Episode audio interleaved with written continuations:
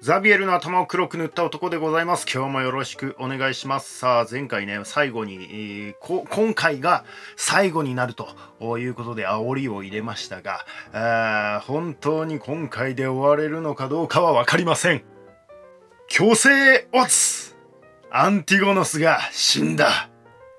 イプソスの戦場から命からがら逃げ延びたデメトリオスは息子として大いにつく。デメトリオスね、あの、アンティゴノスの息子ですよね。でまあ、アンティゴノスが死んだことによってデメトリオスがその後を継いだという話ですね。まあ、とはいえね、もう、実権はないというか、あもうデメトリオスにもう力はないですよね。アンティゴノス朝を継いだとはいえ、敗戦国の王となってしまったというわけですね。さあ、勝者となったカッサンドロス、プトレマイオス、リュシマコス、セレウコスはですね、そのアンティゴノスの領地だった部分を分割していくわけです。えっと、前々回ぐらいですかね、あの、領土の分割をもともとこう要求していて、アンティゴノスに対してね、え、カッサンドロスたちがこう要求してたんでしたよね。それをアンティゴノスが蹴ったんでしたよね。受け入れなかったと。だから戦争になったじゃないですか。ま、なので、その分割っていうのを改めて、えー、実行したという感じなんでしょうね。戦争に勝ったことで。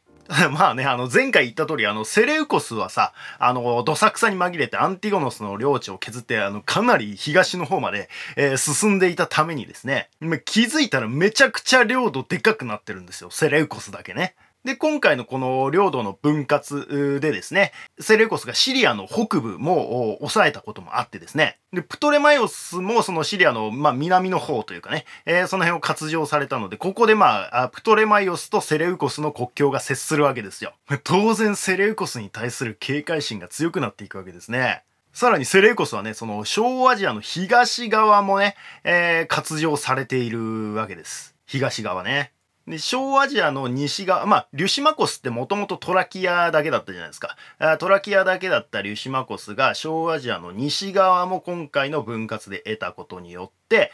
リュシマコスともこの小アジアで、えー、まあ、西をリュシマコスが、東をセレウコスがあ持つことによってですね、ここで、えー、国境を接するという形になるわけですね。まあだから明らかにセレウコス取りすぎだろ問題になるわけですね。これまあだからあれですよ。最後のイプソスの戦いの時にね、あの、セレウコスが、あとどめを刺したわけですよ。セレウコス軍がね。だ一番のやっぱあ、活躍したのはセレウコス軍だったんで、えー、まあそこに対してやっぱり、ね、領土分割の協議の中で、えー、かなり有利に働いたんでしょうね。まあ、詳しく書かれてないんでわかんないんですけど、まあ、きっとそうなんだろうなというふうに想像しましたね。まあ、こうみんなで協議したけど、セレウコス取りすぎ問題になっちゃったと。だけど本心ではプトレマイウスもリュシマコスも、いや、お前、取りすぎだろ、それ、とは思ってるみたいな。兄弟になりすぎた者に対抗するには、同盟だプトレマイオスとリュシマコスが同盟してですね、セレウコスに対抗しようとするんですね。プトレマイオスとリュシマコスね。そしてセレウコスはですね、まあそういう風に同盟組まれちゃったわけなんで、えー、それに対抗するためにですね、最大の敵であったアンティゴノスの息子のデメトリオスを取り込んで、セレウコス・デメトリオスで同盟を組んで対抗しようとするんですよ。おなるほどなるほどと。おデメトリオスと組むんだ、ここでと。で、その頃ですね、カッサンドロスはというと、カッサンドロスね、無事にアンティゴノスも始末できて、まあ、名実ともにマケドニアの王となっていて、えー、まあ、あの、奥さんのね、テッサロニケとの間に3人の男子を設けていたんですけども、全297年、突然死ぬんですよ、カッサンドロス。まあ、病死らしいんですが、突然何の前触れもなく死んでしまうと。前触れがあったのかなかったのかもうよくわかんないですけど、まあ、とにかく戦争で死んだとかじゃないんですね。暗殺されたとかでもないわけです。病死で、えー、死んでしまったということなんですね。するとカッサンドロスの長男が王位を継いだんですが、これもまたですね、急死するんですよ。カッサンドロスの長男がね。そして繰り上がりで次男が王位につくんですが、まあ、まだその次男っていうのは10代だったんで、皇太后であるテッサロニケが、あその次男の摂政としてこうつく形になるんですね。テッサロニケ、カッサンドロスの奥さんですね。あの、フィリッポス2世の娘ですよ。もうなんか、マケドニアの摂政ってろくなイメージないですけど、テッサロニケ、殺されます。いや、なんでそこまで？みたいな。すごいな。どういうことって感じですけど、よくわかんないんですけどね、あの、テッサロニケは、なその、えっ、ー、と、まあ、今回次男がね、えー、王位についたわけじゃないですか、繰り上がりで。でも、テッサロニケは昔から三男を可愛がってたらしくてですね、それに、今更、まあ、その王になった次男はですね、その腹を立ててたわけですよ。三男ばっか優遇しやがって、俺だって頑張ってんだよ、みたいな。感じが、まあ、常々思ってたらしくてですね。で、まあ、10代とはいえ、王位についた次男は、もうテッサロニケが許せなくてですね、母親のことを許せなくてですね、王自らテッサロニケ皇太后を殺したんじゃないかと言われてるみたいですね。ああ、もうなんかアケメネス朝ペルシャ末期感出してきてるみたいな 感じですよね。もうぐちゃぐちゃやんと。そ、そんなぐちゃぐちゃになったマケドニアにですね、えー、そこにデメトリオスが、アンティゴノスの息子のあのデメトリオスがですね、介入していくんですよ。お前ここで出てくんの？みたいな感じですけど。この辺もね、その断片的にしか残っってないみたいなんで、詳細はわからないみたいなんですけども、この大混乱のところにですね、デメトリオスが介入していくことによってですね、えー、結局デメトリオスがマケドニアを完全に乗っ取るんですよ。こうしてアンティゴノス朝マケドニアとなるんです。デメトリオすごい返り咲き方してんなって感じですけどね。そういえばカッサンドロス親子がね、王位についていた頃のマケドニアは、アンティパトロス朝マケドニアという名前でした。一応アンティパトロスから始まったんだよっていう系譜ですよね。だからデメトリオスもアンティゴノス朝っていう風に名乗るわけですよ。アンティゴノスから始まってるんだよ、この王朝はと。いや、マジかよ。カッサンドロス、なんかかわいそうになりますよね。せっかくイプソスでね、勝ったのに、結局は自分も後継者に恵まれず、アンティゴノスの息子にね、えー、王位を散奪されると。いう展開になるんですね。もうなんかアレクサンドロスの後継者問題から始まったこの戦争が、で、まあね、あの結局カッサンドロスがね、マケドニアを抑えたことによって、アンティパトロス朝のマケドニアが出来上がって、えー、これで安定するかなと思ったら結局カッサンドロスが死んでその後の後継者争いで、えー、ごたごたになって、えー、潰れてしまいそこをデメトリオスが奪い去るという展開なわけですよ。まあなんとも皮肉ですよね。まあ、デメトリオスもね、まあな、なんでこんなに簡単にあの散奪できたのかっていうと、多分、えっ、ー、と、イプソスの戦いの前にですね、えー、ギリシャ各国を民主化していってですね、えー、アンティゴノス側の政権みたいなのを作っていってたじゃないですか。多分その支持基盤があったんだと思うんですね。まだ生きてたんじゃないかなと思うんですよ。なのでかなりすんなりと、マケドニアを奪うことに成功したんだとは思うんですね。だけど、ここからですね、デメトリオス結構焦り出すというか、あのまあ、そのアンティゴノスがかつて持っていた領土はもっと広大だったわけで、それを分割されちゃったわけじゃないですか、イプソスの戦いで負けたせいでね。で、その領土を取り戻すということでですね、かなり拡大をしようとして、あの、戦争ばっかりやり出すんですね。徴兵と重税を繰り返しながらひたすら戦争を継続するみたいな政策を取っていくんですよ。で、そんなことをしてたらですね、ちょっとまたあの登場人物がどんどん増えて申し訳ないんですけど、あの、隣国のですね、エペイロス王ピュロスっていう人物がですね、マケドニアに攻めてくるっていう事態になるんですね。そのデメトリオスがいろいろこう戦争をいろんな方面にこう喧嘩売ったりとかしてね、拡大しようとしてたら、そのエペイロス王ピュロスっていうのが、まあこれ、えっと、リュシマコスとプトレマイオスに、まあ応援されて、そのピロスが出てきてですね攻めるっていう形になるんですけどもこの、まあ、ピロスも結構有名人で、まあ、エペイロス王って書かれることがなぜか多いんですけどピロスの場合はこれねあのモロッソ王国のことなんですよエペイロスって。なんていうのかな。えっと、エペイロスっていう地域があって、その中のモロッソ王国っていう王国があるみたいなイメージなのかな。うん。だから、あの、オリンピアスのね、えー、故郷ですよ。ね、モロッソ王国ね。でマケドニアの隣のそのモロッソイ王国エペイロスのピロスが立ち上がったって感じですね。このタイミングで。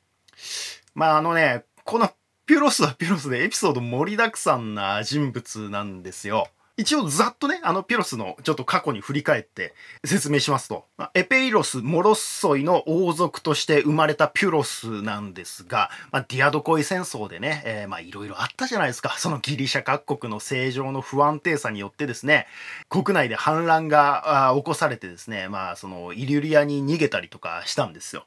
これ過去の話ね。で、またエペイロス王に返り咲くけど、また追放されたりとかね。して翻弄されまくりだったんですよ、ピュロスの人生は。だからまあ、あの、アンティパトロス派が優勢になったり、ペルディッカス派が優勢になったり、ペルディッカスがそれで死んで、アンティパトロスがまた優勢になって、えー、今度アンティパトロス死んで、えー、ポリペルコンが出てきて、カッサンドロスとのやり合いの中でですね、えー、いろいろ民主派とか寡頭派とかね、どんどん入れ替わってったじゃないですか。あの、ディアドコイたちのこう、争いの陰でですね、多分こんな人たちがたくさんいたんだと思うんですよね。まあ、その政情の不安定さにめちゃくちゃ翻弄されたのがピロスだったんですよ。まさに。で、困ったピュロスはですね、そのピュロスのお姉さんを妻に迎えていたのが、えー、実はデメトリオスだったんですよ。そのアンティゴノスの息子のデメトリオスだったんですよ。なので、まあ、あのー、もう頼る先がなかったんで、デメトリオスを頼るんですね。まあ、デメトリオスって何人かあ妻がいるんですけど、そのうちの一人がピュロスのお姉さんだったんですよ。こうしてですね、そのピュロスは、アンティゴノス・デメトリオス軍に加わるようになって、あのイプソスの戦い、前回やったイプソスの戦いに臨むこととなるんですね。つまりアンティゴノス・デメトリオス側で参戦したんです。ちゃんと将軍としてピロスはね。そしてまあ結果はね、アンティゴノスは死んで、デメトリオスは逃げるのみだったと。この戦いの中でピュロスはですね、プトレマイオスの軍に捕まって人質となるんですね。まあ、プトレマイオスの軍に捕まってという、まあ、プトレマイオスはあの時直接は戦ってなかったんですけど、なんかね、その戦う前の条件として、そのアンティゴノス側が負けた場合は、ピュロスを人質としてね、えー、よこせみたいななんか約束をしてたらしいんですよね。それでプトレマイオス側に、えー、人質としてピュロスがやってきたと。ういう感じなんですね。まあその人質といってもね、そのひどい扱いを受けたわけでもないようで、あの、テーベの人質となったフィリポス2世みたいな感じでですね、まあフィリポス2世もエパメイノンダスからいろいろ学んでたわけじゃないですか。その人質という身分ではありながらもね、いろいろ従軍させてもらいながら、あ戦術とか学んだみたいなね、えー、それが基礎になってたわけですよ。それと同じようにですね、いろいろその、ピュロスもプトレマイオスから学んだんでしょうね。いろいろ自由にさせてもらいながらですね、まあ、プトレマイオスの娘を嫁にもらったりしてますし、で、まあ、なんやかんやありつつ、プトレマイオスが強くプッシュしてくれて、晴れてエペイロス王に返り咲くことに成功するんですよ。モロッソイ王ですね。まあこれ、まあ多分ね、まあ密約みたいなのも多分あって、えー、まあ強くプッシュしたっていう部分もあるんですけど、単純におめでとう。また王様に戻るといいよ。みたいな感じとはちょっと違くてですね。えー、要はこのタイミングでデメトリオスがマケドニアで暴れ回り始めてるわけですよ。ね、カッサンドロスからデメトリオスが王位を散奪して。でも戦争ばっか起こしてると。だからまあ、そのプトレマイオス的には、ちょっとさ、あの、お前んとこ、あれじゃん、マケドニアのとすぐ隣じゃん。だから、エペイロス王に俺の力で復帰させてやるから、その代わりに攻めてこいと。言ったんでしょうね。止めてこいと。あのデメトリオスの暴走をと。まあ、俺のもとでね、いろいろ学んだだろうという感じで派遣したのに近いんだと思います。そうそう。だから、あの、ピュロス的には、えっと、本当に困ってた時にデメトリオスにあの拾い上げてもらって助けてもらったわけじゃないですか。で、まあ戦争で負けてプトレマイオス側に行っちゃったわけですけども。だからデメ、ピュロスとしてはデメトリオスにも恩義があるし、プトレマイオスにも恩義があるし、まあ、デメトリオスはそれこそお姉ちゃんの旦那だし、エプトレマイオスは奥さんの親父に当たるわけですよ。すげえ複雑なんですけど、まあ結果的にまあその情勢を見た部分もあってですね、えー、プトレマイオスを選んで、えー、デメトリオスを攻めるといういきさつがあったんですね。だいぶはしょりましたけど、これでも。で、えっ、ー、と、まあ、そのデメトリアスが暴れ回ってるのに対してですね、ピュロスが西から攻めてですね、えー、リュシマコスが東から攻めるというような形になって、同時にこう攻め、攻めるんですね。で、まあ、この戦いもね、結構10年近く戦ってたみたいなんですけど、おまあ、ついにね、えー、デメトリオスに勝利し、追い出すことに成功するんですよ。まあ、デメトリオスもね、しぶといですよね。まあ、ここでは死なないんですけど、あの、まあ、いろいろ逃げ回ってですね、えー、小アジアの方に逃れていってですね、まあ、この頃にはもうデメトリオスとセレウコスとの同盟もですね、多分、なくなってきて、えー、しまっていてですね、いろいろ放浪しながら最終的にはですね、なんかそのセレウコス領の小アジアの、まあ、東の方、に行ってですね、まあその辺りをこう荒らし回って、まあそこで何らかこう再興しようとこういうことを企んでたんでしょうね。かつて同盟してたセレウコス領をこう荒らし回ったわけですよ。デメトリオスが。で、まあ結局、難なくですね、セレウコスに捕らえられて、幽閉されて、まあ、最終的には獄中でデメトリオスは亡くなるという感じなんですね。はい、これでアンティゴノスの子供も死んでしまったと。まあ一応デメトリオスの子供はまだいるんですけどね。だからアンティゴノスの孫にあたる人物はまだいるんですけど、まあまあこのタイミングでデメトリオスは死んでしまったというわけですね。さあ、勝利したピュロスとリュシマコスはですね、マケドニアを共同統治していたんですが、まあなんかね、結局リュシマコスがピュロスを追い出す形となってしまってですね、まあリュシマコスがマケドニアを独占するんですよ、結局。まあやっぱピュロスにはあんまり政治力がなかったんですかね。わかんないですけどね。まあ、まあ結局、追い出されちゃったんですよね。頑張って戦ったんですけど。その後ね、あのピュロスはね、イタリア半島南端のタラスという都市から援軍要請を受けていたんですよね。タラスって聞き覚えありますよね。あのマグナグラエキアのタラスですよ。えー、哲学の回をね、聞いてない人は、まあ、ぜひ聞いてみてほしいんですけど。あのプラトンがね、ピタゴラス教団の教義を学んで、えー、アルキュタス将軍に助けられたあのタラスですね。お、懐かしいみたいな。マグナグラエキア。マグナグラエキアってまあそのイタリアの南の方のギリシャ人が植民していた都市のことをマグナグラエキアって言うんですけど、そのマグナグラエキアのタラスは、ある新興国から攻められ、苦境に立っていました。そう。ローマローマのマグナグラ駅や侵攻ですね。うわ、ついに出てきたローマ。まあ、タラスはね、ローマ風に言うとタレントゥムですね。世界史とかではタレントゥム侵攻みたいな言い方の方がいいのかな？ちょっと一応見てみますね。そうですね、まあ、うん、教科書的にはタレントゥムって書いてありますね。あの地図のところにね。まあ、なので、えー、まあ、ピロスはね、えー、そのタレントゥム、タラスをね、助けるために、ローマから侵攻されてたんで、それを助けに行くために、傭兵としてイタリアに渡ったりとかしながらですね、ローマとの戦いに突っ込んでいくこととなるのですが、それはまた別の話。まあ、いつかローマのところでやりたいなと思います。さあ、マケドニアを独占したのはリュシマコスですね。しかし、リュシマコスもまたですね、後継者問題に苦しめられるんですよ。なんかね、リュシマコスの嫁さんと息子たちの間で揉めに揉めてですね、誰が次の後継者になるかみたいな話とかをね、まあそのリュシマコスがまだ生きてる時に、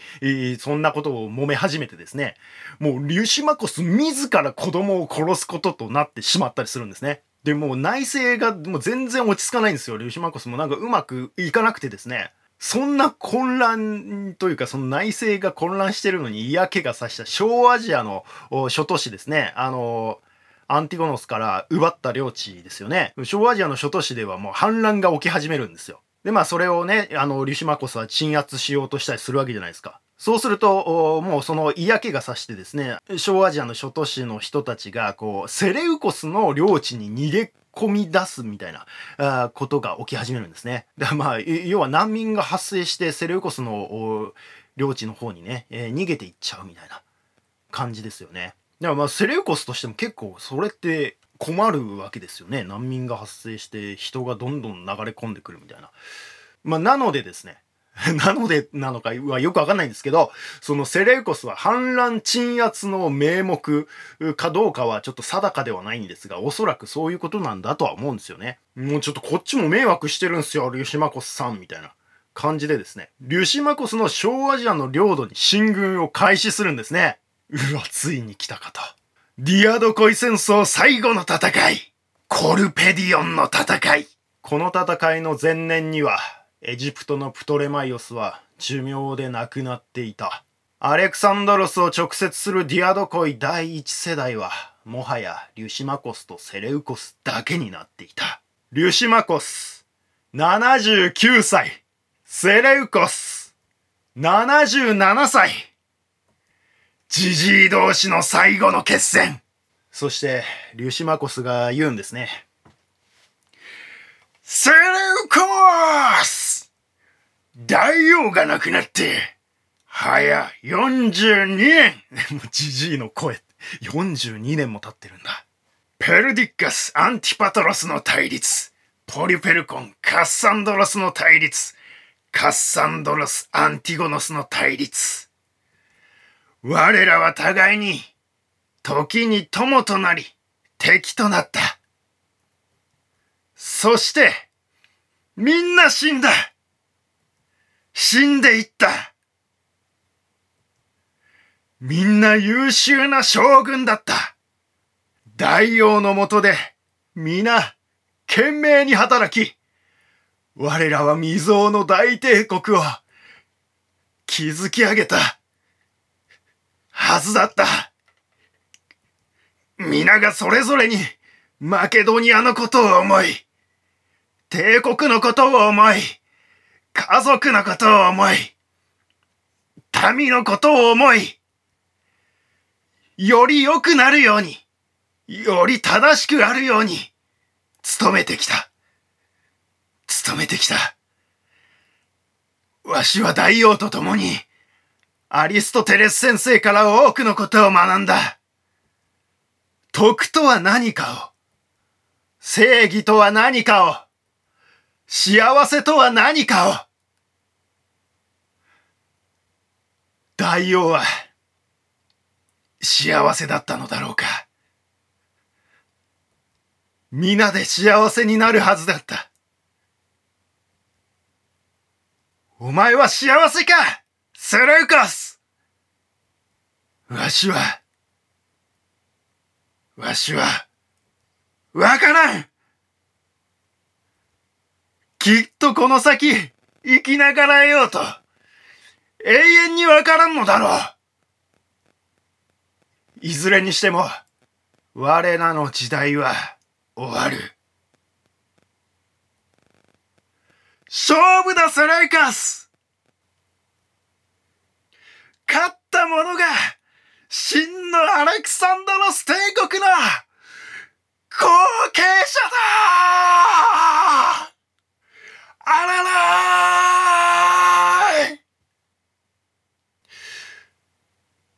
このコルペディオンの戦いも、例によって記録が残っておらず、戦いの詳細はわからない。しかし、結果がどうなったのかは分かっている。リュシマコス戦士、セレウコスの勝利。リュシマコスの領土をマケドニアごと併合したセレウコス。がその翌年、セレウコス。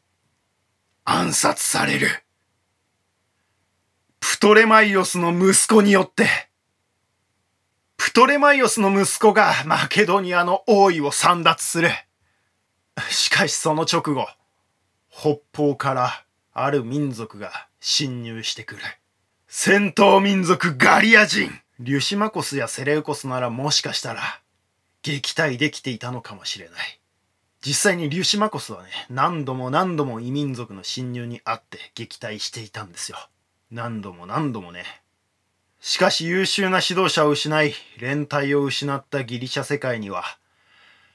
もはや異民族の侵入を跳ね返す力はなく、ガリア人のその圧倒的な強さにより、蹂躙される。数年後、怪人の中から立ち上がる男が現れる。アンティゴノス2世デメトリオスの息子、つまりアンティゴノスの孫ですね。このアンティゴノス2世がセレウコスの子供、セレウコスジュニアと手を組んでガリア人を撃退するんですよ。そのままアンティゴノス2世がですね、マケドニアの王位につき、アンティゴノス朝マケドニアを再興する。この後もいくつかの戦いが続くんですが、こうして、いわゆるヘレニズム三国が成立する。アンティゴノス朝マケドニア、セレウコス朝シリア、プトレマイオス朝エジプト。セレウコス朝シリアの首都はバビロニアから少し北にですね、セレウケイア、セレウキアとも言いますけど、セレウケイアですね、において、まあ、後にアンティオキアっていうもっとこう地中海の沿岸のね、シリアの、本当にシリアのあたりに移ったりするんですけども、このセレウケイアはですね、このエジプトのアレクサンドリアと共にですね、ヘレニズム文化の中心地となるんですよ。まあ、それだけかなり栄えたということですね。まあ、しかし、セレウコス朝はあまりにも広大すぎたこともあってですね、もうセレウコスが生きてた時代から、小アジアの、まあ、なんていうのかな、西側の方のペルガモン王国っていうところはもう分離独立していましたし、えー、セレウコス・ジュニア、その2世のね、えー、知性の末期にはですね、えー、バクトリアが独立する。まあ、グレコバクトリアとか言いますね。まあ、そのギリシャ人が住んでいるバクトリアっていうことですね。そしてそのバクトリアのちょっと西側には、あの、パルティアが分離独立して、だんだんだんだんこのパルティアが大きくなっていくという感じになっていくわけですよ。フィリッポス2世がはじめ、アレクサンドロスが成し遂げた東方遠征、3世代、4世代にわたって争われたディアドコイ戦争。皮肉なことに、マケドニアを抑えたアンティゴノス朝が最初に滅亡させられる。全168年のこと。まあだから100年は持たなかったけど、まあ100年近くは持ったわけですね。そして最も繁栄したセレウコス朝シリアもですね、次に滅亡するのが全63年ということで、まあ、アンティゴノス朝マケドニアが滅亡してからさらにその100年後ぐらいっていう感じですね。まあその頃にはもうパルティアとかもすごく大きくなってて、もうほとんどシリアぐらいしか残ってないみたいな感じにはなってたはずですけどね。まあそれでも生き延びてたんですが、まあ最後の最後、全63年にはセレウコス朝シリアも滅亡してしまうと。最後まで残るのはプトレマイオス朝エジプトだが、これもまた滅亡となる。全30年のことですね。まあだからシリアがな滅亡してからその30年後ぐらいですよ。どこに滅ぼされたか。ローマですよ。エペイロス王ピロスが戦っていた西の小さな都市国家ローマは、この間にカルタゴとの大戦争にも勝利し、最強国家となっていく。そして、そのローマがね、かつて、まあ、もっと大昔の時代なんですけど、国家統治の方法をどこから学んだかっていうと、アテネから学んでたんですよね。ギリシャ世界は自らの教え子に飲み込まれることとなり、ローマへ続く。いや、ディアドコイ戦争、もう一応終わりました。長かったわ。自分でもびっくりするぐらい長かったわ。いや正直なんかこんなにあのディアドコイ戦争に関する文献がいろいろあると思ってなかったんでサクッと終わるかなと思ってたんですけど意外とねイプソスの戦いぐらいまではねいろいろあったわけですよ。それをなんかいろいろ深掘りしてたらこんなになっちゃったという感じなんですがまあなんかね感慨深いものがありますよね。まあ最後の方はすごいこうねはしょりながらの説明になっちゃいましたけどうーん結局はこのね王朝のシステムでやってる以上後継者問題みたいなことにはねどうしてもなってしまうと。でそれがこじれるとうまくいかないということを繰り返してまあなんやかんやでねその全240年ぐらいから160年ぐらいまではね